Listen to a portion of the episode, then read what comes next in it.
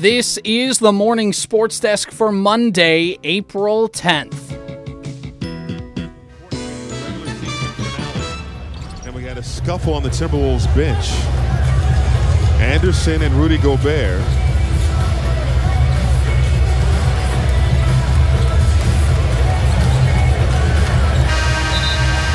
That's just something you don't see every day. I know the tensions played in this game. You've been in a lot of. That's something you don't see every day, huh, Corey? Tell me what is it exactly that you don't see every day? Well, uh, for uh, those who didn't watch the Wolves game yesterday, apparently in a timeout in the second quarter after the Wolves were losing to the New Orleans Pelicans in the final game of the season with playoff seeding on the line, there was a bit of a, a kerfuffle, a bit of a scuffle, a bit of a third word that rhymes that also could fit in this situation uh, as Rudy Gobert and Kyle Anderson got into it.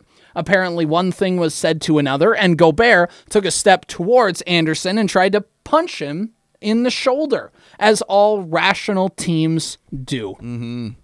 Uh, Gobert, the Wolves. I said this before the break, Corey. The Wolves. Rudy Gobert was the Wolves' big swing this offseason. So far, they've missed. But Rudy Gobert, he's at least trying to swing. yeah, he landed. That that landed. That swing landed. That was that was the first big swing that had landed all year long. Uh, Not good, man. it's Remember, remember when the Golden State Warriors season started with Draymond punching Jordan Poole? yeah, Remember when their season started that way? And everyone was like, this is not a good way to start the season. But at least they have all season to maybe come to terms with each other and figure it out. Mm, I think I'd prefer that to ending the season like that. ending the season like that. Now the Wolves are going to play the Los Angeles Lakers in the play-in game, which Yeah. that play-in game in LA is going to be bananas. First of all, Yeah, like maybe. that's that's going to be just a that ga- there's just going to be a lot of shenanigans. Maybe that's the best way Could be. to put it. But besides, I think the Timberwolves might lose by 25. They could. I mean, this is the weirdest team ever, Corey, because Rudy Gobert was then there was in the locker room at halftime. Of course, Gobert was sent right to the locker room after that. But then during halftime, apparently Anderson was jawing again with Gobert, and the two were going at it. And then uh, Rudy Gobert was essentially told to go home, and he did go home. Now he issued an apology on Twitter saying that the emotions got better of him, heat of the moment. Interestingly enough, there's a reporter for the Star Tribune. Uh, by the way, uh, who, uh, who Corey, who owns the Star Tribune? The richest man in Minnesota. Who who is that?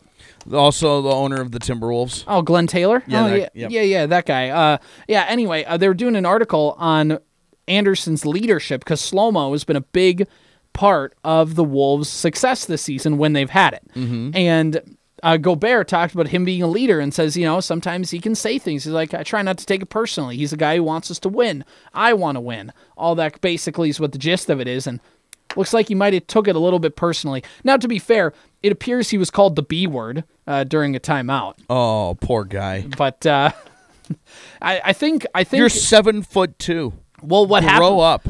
Apparently, Get over it. Apparently, what was said, according to uh, teams, according to the Athletic, Johnny K, so a reputable source, uh, said during the timeout that essentially.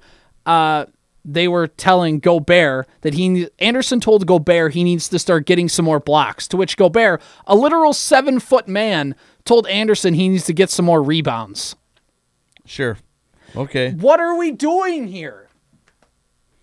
What are we doing here with the Minnesota Timberwolves? I'll tell you what we're doing. We're punching the wall and and fracturing fracturing our hand. Yeah, just in case the Wolves didn't get enough shenanigans in this game with Gobert being kicked out of the game uh, by his own team and being told to go home in the middle of a must-win game, last game of the season, on your home floor, mind you. Jaden McDaniels into halftime, no reason at all. By the way, just frustrations because the Wolves came out flat like they've done a bunch of times this season.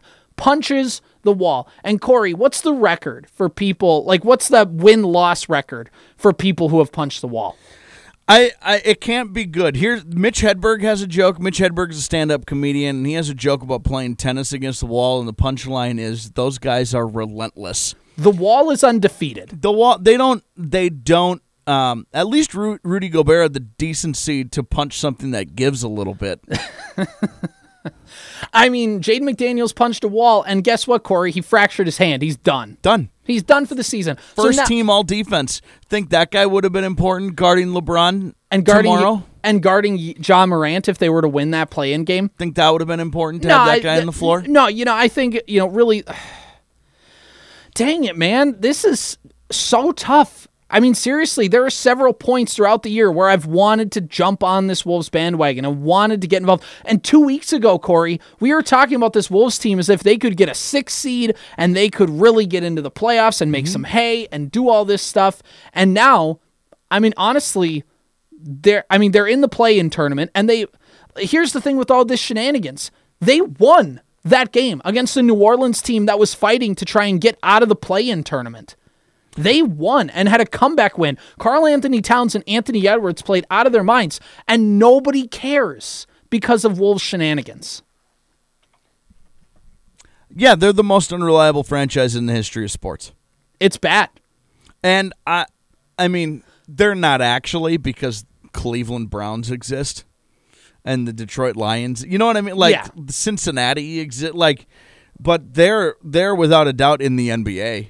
Most They're they are it's everything, right? It's from um, ownership dysfunction, um, uh, you know, upper level management dysfunction to um, the de- you know what I consider disrespecting your franchise's all time great player. well, yeah, it's the Kevin Garnett debacle. It's, to it's hiring players Kurt- on the floor. hiring David Kahn and Kurt Rambis, uh, drafting Jonny Flynn and Ricky Rubio over Steph Curry. The Thibodeau hire after Flip died was was an all time poor choice. the Jimmy but the hand not so much trading for Jimmy Butler, but the handling of Jimmy Butler since he got here uh, to Minnesota, and then his exit and all the shenanigans. Shenanigans comes up a lot with this team, Corey, that uh, are involved with everything in between there. To him finally leaving, and then being bad under Ryan Saunders.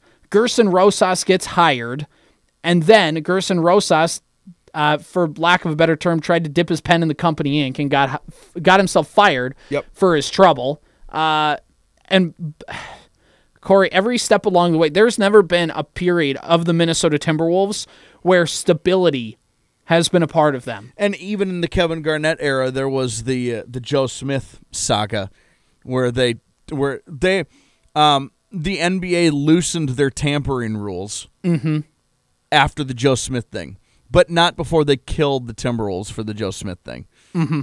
Right. Yeah. I, I mean, just it's just ridiculous. So anyway, uh, they played the Lakers. Oh, Karl had thirty points. Anthony Edwards had twenty six. Um, Karl was really good. Anthony was arguably better. He had some big. T- Anthony And Edwards had some big time defensive was- stops in the final minute. It was a huge win. It was a huge win for the Timberwolves. And they're, I don't know, man, they're probably going to beat by 20, 25 They're playing in the Los Angeles tomorrow. They're playing the Lakers tomorrow. That is a what was it? A nine o'clock tip off. I'm sure Eight- it's late. Eight yeah. o'clock. It's, it's in L.A. It's in LA. It's on TNT. Yeah, it's going to be a late one, and it's got the potential. Either the Wolves get a gritty five point win, Corey, way. or they lose by twenty five. No, there's I- no, there's no in the middle. Do you? But do you? What are the? What's the chances? What do you? Do you actually believe that, or are you just trying to talk yourself into it? the Wolves are the weirdest team ever, man. There's nothing out of bounds with this team. You think they have a five point gritty win over the Lakers? Gritty? You think they're going to tough out a win over LeBron James? I think this is a weird team, Corey. That's all I'm saying. This, uh, the, anything is in bounds. They can't team. even handle a little criticism in house. By the speaking, They punch each other. by the way, You think they're going to be able to go to the Staples Center and Le- and see LeBron James in person and be like, "Come on, guys, we can pull through this." well, technically, it's the Crypto.com arena. Whatever. Uh, speaking of internal issues, uh, to add on top of that with the Timberwolves, there's apparently a video of Kyle Anderson in the locker room at halftime, basically saying along the lines of, You're coddling Rudy Gobert all the time, and then you want to tell me to focus or something like that. He said, You all have a decision to make this summer, which of course the Wolves do, but also internally, why are your employees videotaping private conversations? That'd be like, Corey, if we had a meeting, me, you, and Dan, and one of us recorded it and put it out onto Facebook. Well, Like, there's a, somebody's going to get fired over that, right? no way. No, because uh, uh, this is conspiracy theory stuff we're getting into now, right? This is speculation central. With Yes. CJ and Corey. Reckless speculation, a little bit. Yeah, yeah. No, no, no. No, no, no. We don't do that garbage.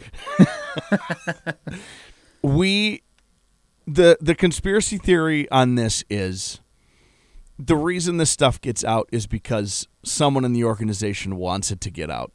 That's the conspiracy theory. Is it doesn't get out without somebody wanting to throw somebody else under the bus. Yeah. And if it's Rudy Gobert you want to throw under the bus, and it took him punching a teammate for you to finally release the Kraken, then that's the way it's got to go.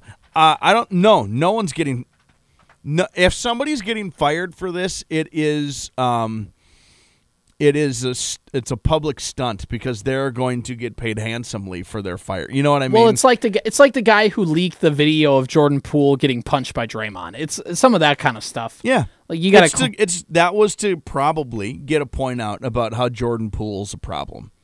Like Draymond's a problem, but like like that's the Draymond felt he needed to punch Jordan Poole. He doesn't fit in with what we're trying to do here. Yeah. You know what I mean? So anyway, Wolves back. Uh, obviously, they're back to their old ways. Uh, by the way, Corey, one last time, um, the Timberwolves, in exchange for Rudy Gobert, gave up Malik Beasley, Patrick Beverley, Leonardo Bolmaro, Walker Kessler, Jarred Vanderbilt, the 2023 first round pick, a 2025 first round pick, a pick swap in 2026, their 2027 first round pick, and the first round pick in 2029. And Walker Kessler. Yeah, I said. Did yeah. you say him? Yeah, yeah. Yeah, they yeah, whatever. Uh, well, you know, like you- Somebody asked me one time why I can't get in on the Timberwolves because they were starting to do some things, and you just want to be like, I don't have, I don't know. Have you looked around? have you ever watched them? Have you? Are you ignoring the? We're in the living room. The house is on fire. Are you just ignoring? Yeah, it's a nice living room. The game's exciting, but like, there's a grease fire in the kitchen, man. It's the gift of the dog sitting with a cup of coffee. This is fine. It's This a yes, exactly. Uh, Twins took two out of three uh, against Houston. Big series. You got to go this weekend, Mm-hmm. and you got to see the uh, much anticipated Twin Cities jerseys. How do they look in person? better in person than they do on TV. they always do, don't they? They look great. I wasn't a huge fan of the Twin Cities jerseys initially, but they they're growing on me. Uh, there's a, a few people who get bent out of shape because they're like, well, they're the Minnesota Twins. They're not the Twin Cities Twins. To which I say, uh, why are the th- Twins? They're fraternal. why are they called? bent? why are they called the Twins? Yeah, yeah, because they're yeah they're identical. What does the Minnie and Paul logo Because they're represent? mattresses. They're they're they're known for a mattress company. Yeah. Just guys, let's not I don't know if you know what the TC on the hat stands for. yeah, nobody's had an issue with the TC hat. We're so- upset about the uh, about the M hat. Bring back the TC hat, but don't put Twin Cities on the jersey. Yeah, exactly. uh, well, you know, Corey, the big highlight out of the weekend is is that the vibes were good in the Twins clubhouse because at least nobody uh, tried to punch anybody. So even though the Twins lost yesterday to the Astros five to one, nobody punched anybody. So that's uh that is a win in my book. This has been the morning sports desk for Monday, April tenth.